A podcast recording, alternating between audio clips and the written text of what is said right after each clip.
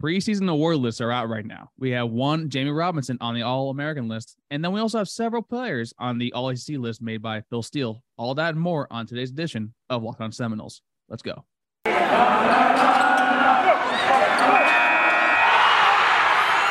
You are Locked On Seminoles, your daily podcast on the Florida State Seminoles, part of the Locked On Podcast Network.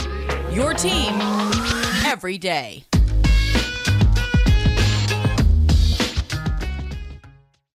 Good morning, good afternoon, and good evening, and welcome back to another edition of Locked On Seminoles brought to you by RockAuto.com, the family reliable source for all your car auto parts. As always, I is myself hosting with Dave.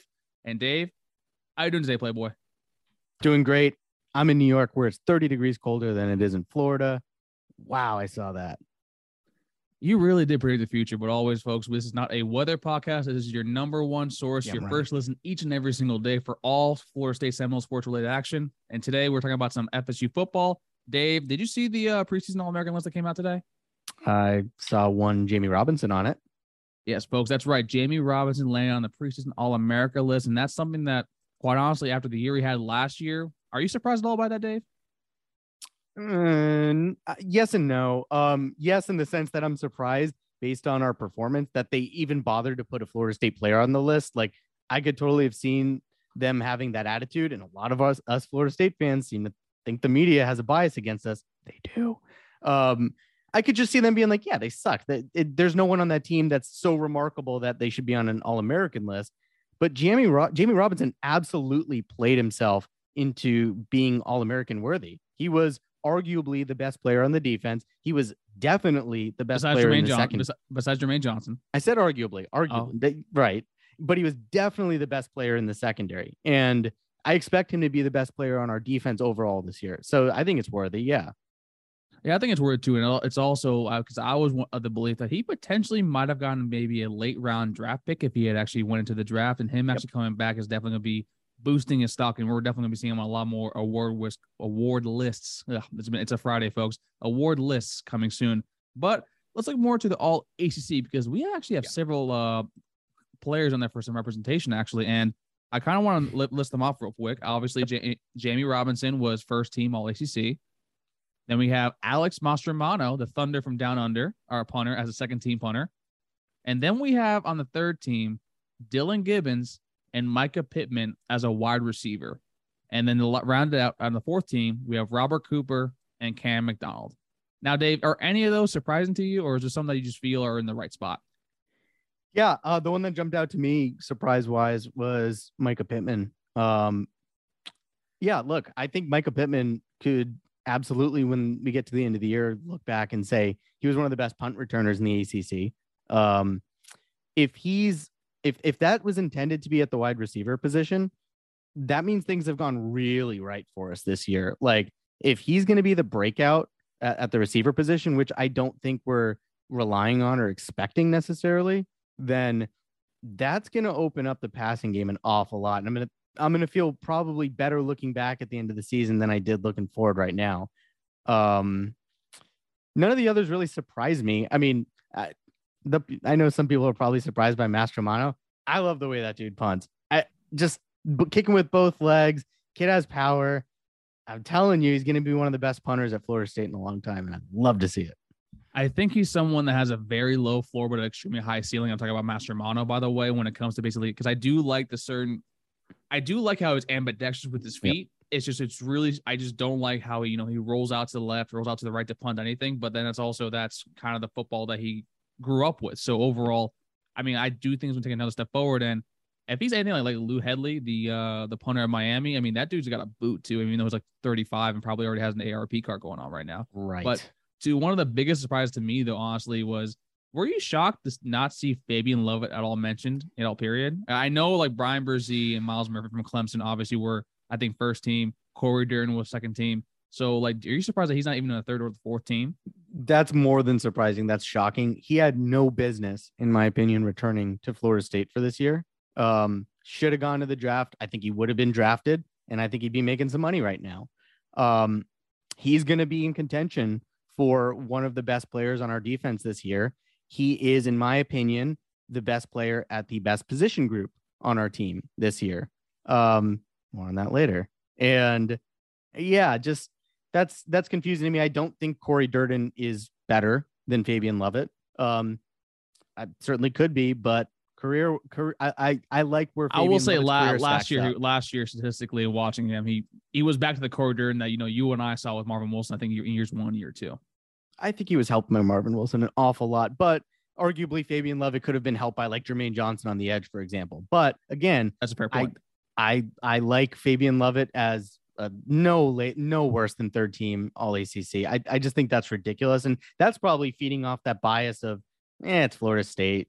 It's their defense was all right, but it really wasn't all right. It was the better part of our team. it was the better part of our team. It's also a part of our team that kind of grew uh, after the Louisville game, or actually after the second half of the Louisville game, where we saw us, I think, towards the end of the season, actually be, have a kind of a quality, respectable defense.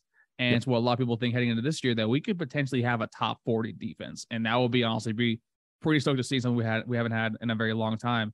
And now before we go to break, Dave, I do want to ask you one question. I'm gonna put you in the spot here.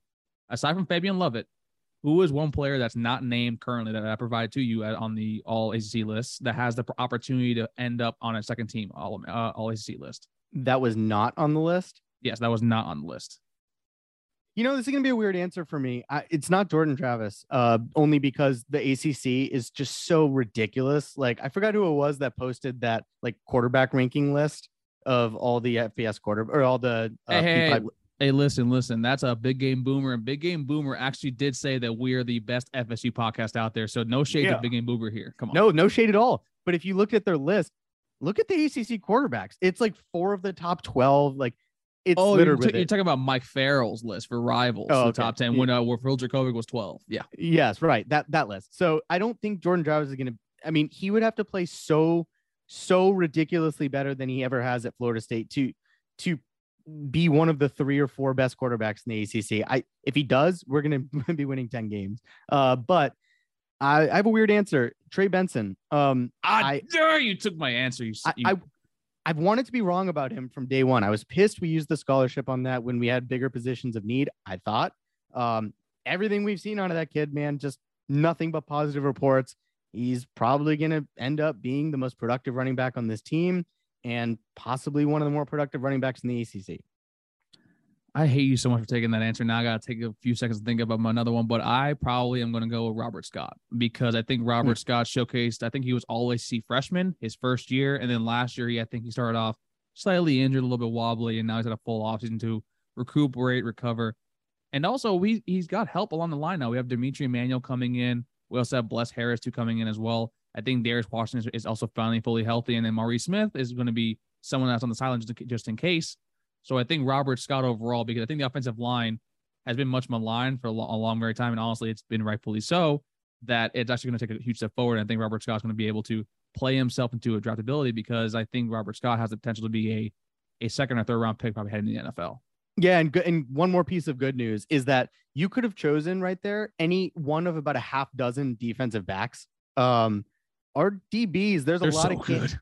well, and there's a lot of candidates for players at the end of the year who, at the beginning of the season, you thought, damn, they could be good, but I'm just not sure. And that's why they didn't make a list. And then at the end of the year, you look back and you were like, who the hell didn't put them on a third team all ACC, even? You know, so Mhm. there's a lot of breakout candidates in that defensive backfield.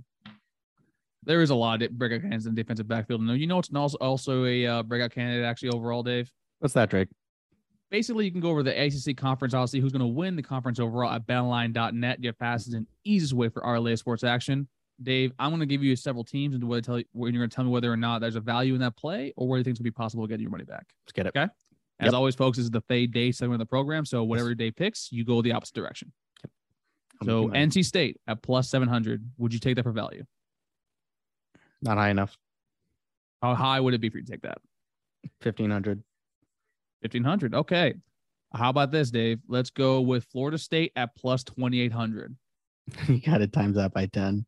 You get times that by 10. Unless All right. Jordan Travis is the best Mhm. quarterback in the ACC, you got to times that by 10 right now. Just right now. just That'll- right now, just for right now.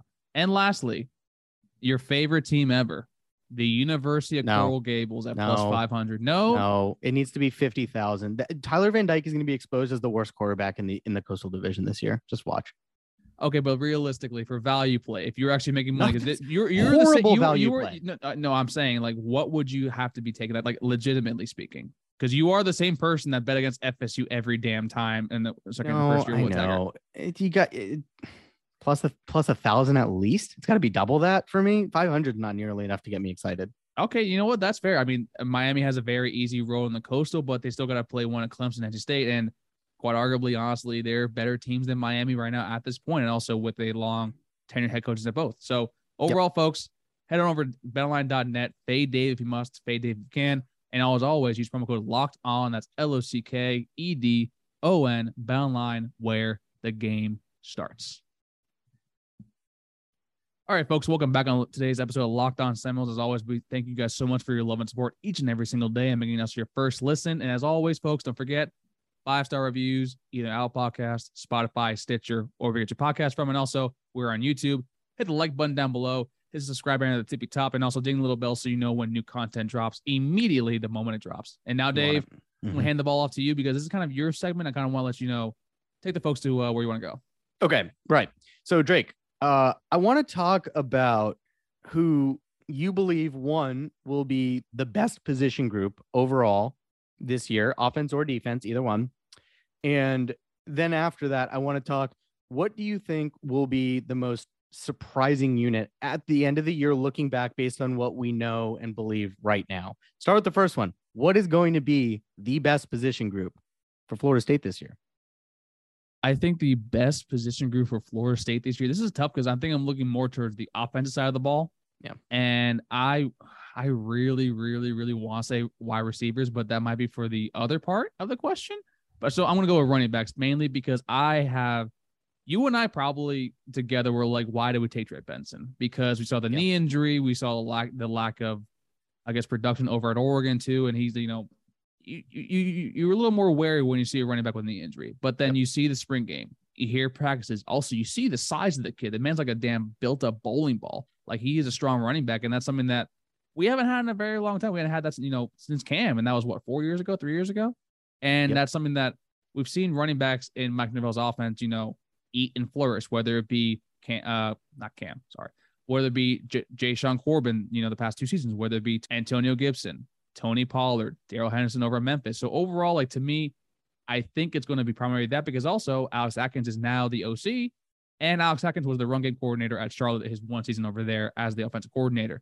So you're going to see a lot more diverse, fun packages for running the ball, and it's also going to be a lot more openings for them to run through. And to me, honestly, personally, I think the running backs are going to take another leap forward this year after after they've been doing that the past two seasons.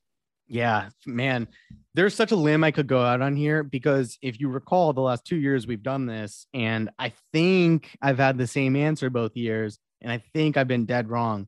Don't check me on that, but I'm going to do it again. You've been dead I'm gonna wrong both times. I'm going to say, I'm going to say, my my best is going to be part of the surprise, but there'll be a different surprise unit. My best unit's going to be the defensive backs. There is more potential, I think, at that position than there is at any other on this defense.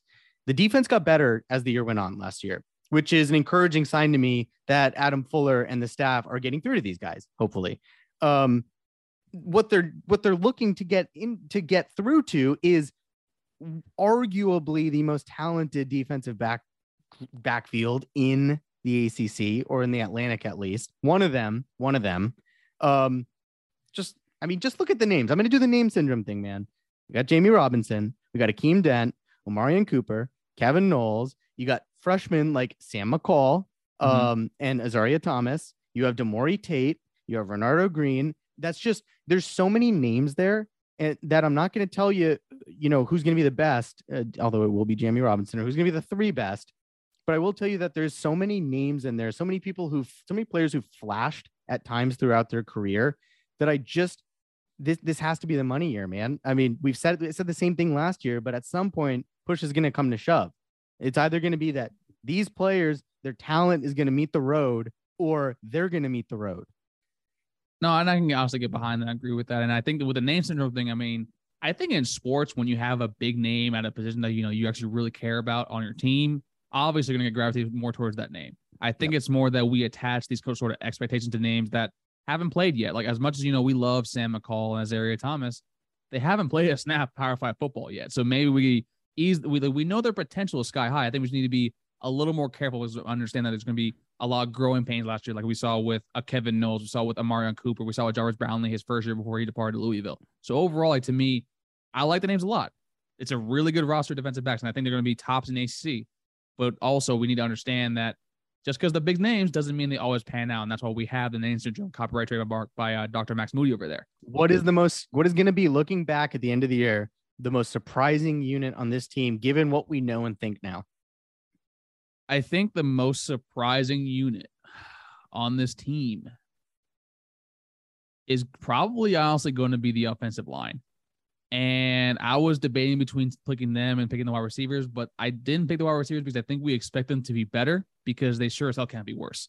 And with the offensive line, I think we we still expect them to be, you know, slightly below average. I think or average or, or average to me, I honestly think they could be top three in the ACC actually overall. You see Boston College right now; they have lost their entire starting offensive line from last year. After they lost, I want to say they're one of their top players, of potential, you know, first day pick and tearing his ACL today. So that's gone.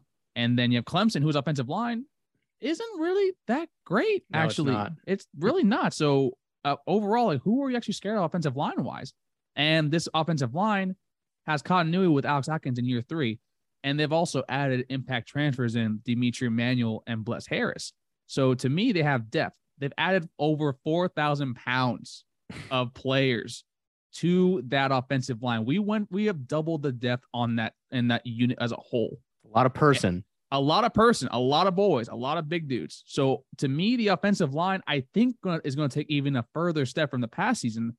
And quite honestly, I think they're going to be an above average offensive line. And I think they're actually going to give Jordan Travis some much needed time heading into the season. Yeah, I think Atkins has his most talented and definitely the most potential of all the offensive lines he's had since he's been here. So definitely will be interesting to see with him taking some OC duties, whether the trajectory of the offensive line continues from what he's done with it thus far. For me, and I cannot believe I'm saying this. You're to say linebackers? It's going to be the linebackers, man. And I say that because they can't get worse. They can only get better. They added a player in Tatum Bethune who I think is probably going to be our best linebacker. So you immediately added our best player at the position. That said, you still have Kalen DeLoach, you still have DJ Lundy, you still have Amari Gainer and Steven Dix, and you have um, Omar Graham coming in. I, I just it can't not be the linebackers. If they don't surprise us this year, I don't know. I don't know that I'll ever be able to care about that position again un, un, until we just have three five stars starting at the position because the, the, the linebacker room got better in the offseason, even if we only counted Tatum Bethune. The linebacker position got markedly better. No, I can agree. I can also agree behind that. And I think the only concern I think we have is I think Omar Graham being the only linebacker that uh, yeah. we brought in but I do actually trust Ryan. If Randy Shannon can recruit, but I do expect him to be actually a better linebacker coach, yep. which I think is the main reason why he was a, a became the co DC. Because in my personal opinion, when it comes down to Fuller, if you're a defensive coordinator and then you're demoted to a co with somebody else, that means that basically maybe somebody else was kind of doing your job last season. But folks, you like you like doing the job for yourself when it comes to your car. Our towns want to say is rockauto.com. And Dave, you're you're a big car guy, aren't you? Uh yeah, I liked working on cars when I was a kid with my grandpa. It was a lot of fun. What was what's the last thing you changed you changed to fix in your car? Uh catalytic converter. Folks, I'm going to pretend to know what that is, but folks, if you need a catalytic converter, or if you're like myself, you need new seatbelts, or if you need new upholstery because, because you spill, spill your coffee all the time in your car because you're always running late to work, folks, I am not. I'm joking. I'm joking about that. I am not late to work all the time, boss. But folks, head over to rockauto.com so where you can go and not spend 30, 50, or 100 percent even more on your on the same part you get on a chain store or our dealership. Folks, head over to rockauto.com. Use promo code locked on L O C K E D O N in your How Did You Hear About section so they know that we sent you. The main selection, reliably low prices, all the parts your car will ever need. RockAuto.com. Now, Dave, the floor is yours. Take us in the folks home today. Okay, Drake. You don't know what I'm about to ask. You have no idea what you're about to talk about, but I will tell you. That's how you know you're, it's season, folks.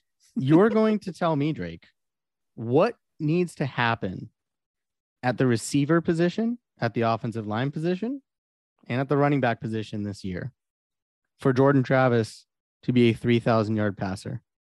What do you need to see? I need to see Calvin Johnson transfer in. Uh, I need to see Walter Jones come back in as left tackle. I also need, I'm joking. I think for the offensive line, I think they need to be fully healthy the entire season.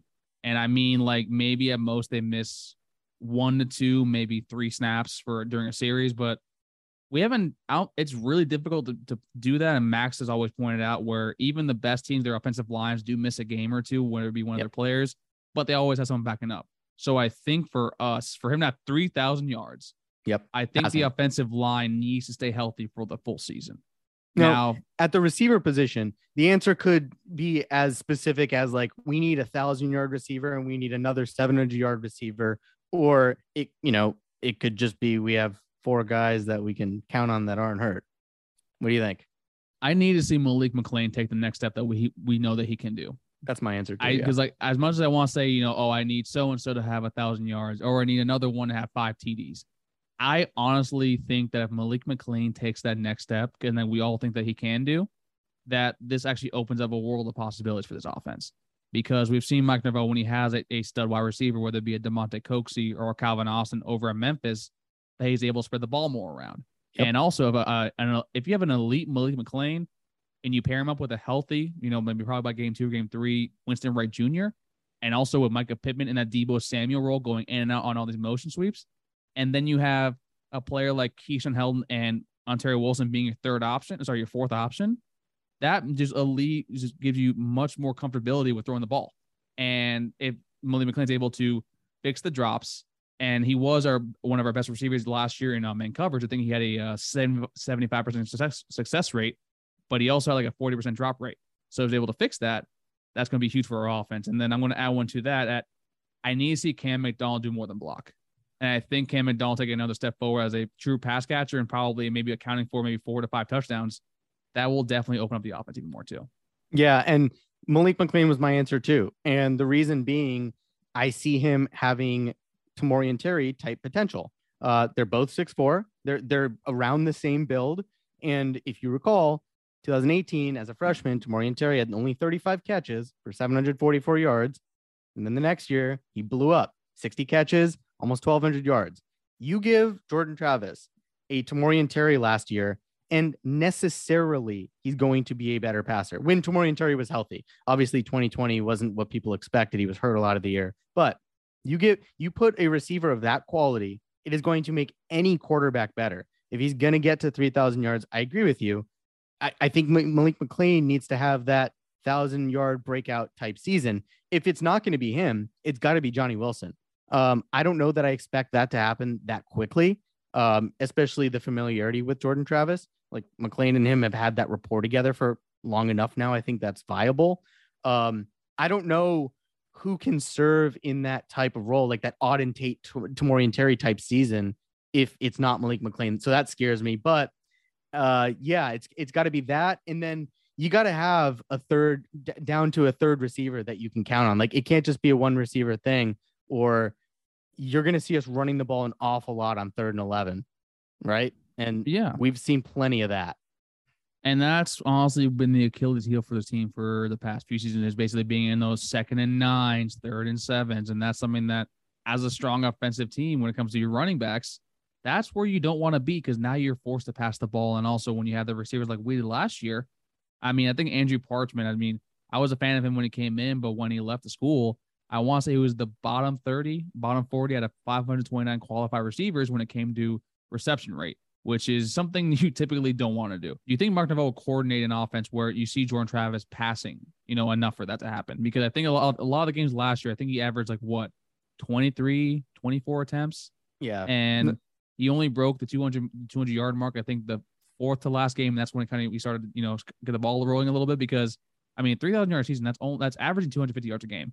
And that's not the craziest thing to ask much. for when you're, especially in a Power Five conference. Like, do you think that Norvell's going to be able to, I guess, coordinate an offense to permit him to kind of let loose like that? Well, I will say this before before I answer that. I don't want to be hypocritical because I'm the first person to say it's really tough to compare what you've done at like a G5 program at Memphis to what you could or should do at Florida State.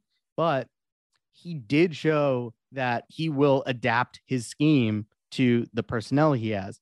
Um, what the hell was that quarterback? White. Uh, Brady White. name? Brady White. Like he got the most out of Brady White that I think almost any human being on earth could have gotten out of Brady White. And Jordan's Not- a better quarterback than Brady White. much better quarterback. So what I would say to that is if you have if Trey Benson or someone at the running back position is reliable, such that you have to fear that you, they're not going to be st- the defenses won't be stacking the box as much. It'll open up passing lanes, and if we have a receiver stepped up like we talked about, and the blocking stays healthy, um, yeah, I think. I think Mike Norvell is in, aware enough of what he needs to do this year that he has to adapt to whatever we can possibly do best and whatever gives us the best chance to win, not just pigeonholing in, oh, this recruiting service said we have a pro style passers, so we need to be a pro style team. Like, you know, like I, I have to think he's going to see this is working. This is what I need to be doing. And if that means passing more, either because the running game's effective or because Jordan Travis and the receivers got it going, I think he's going to do just that.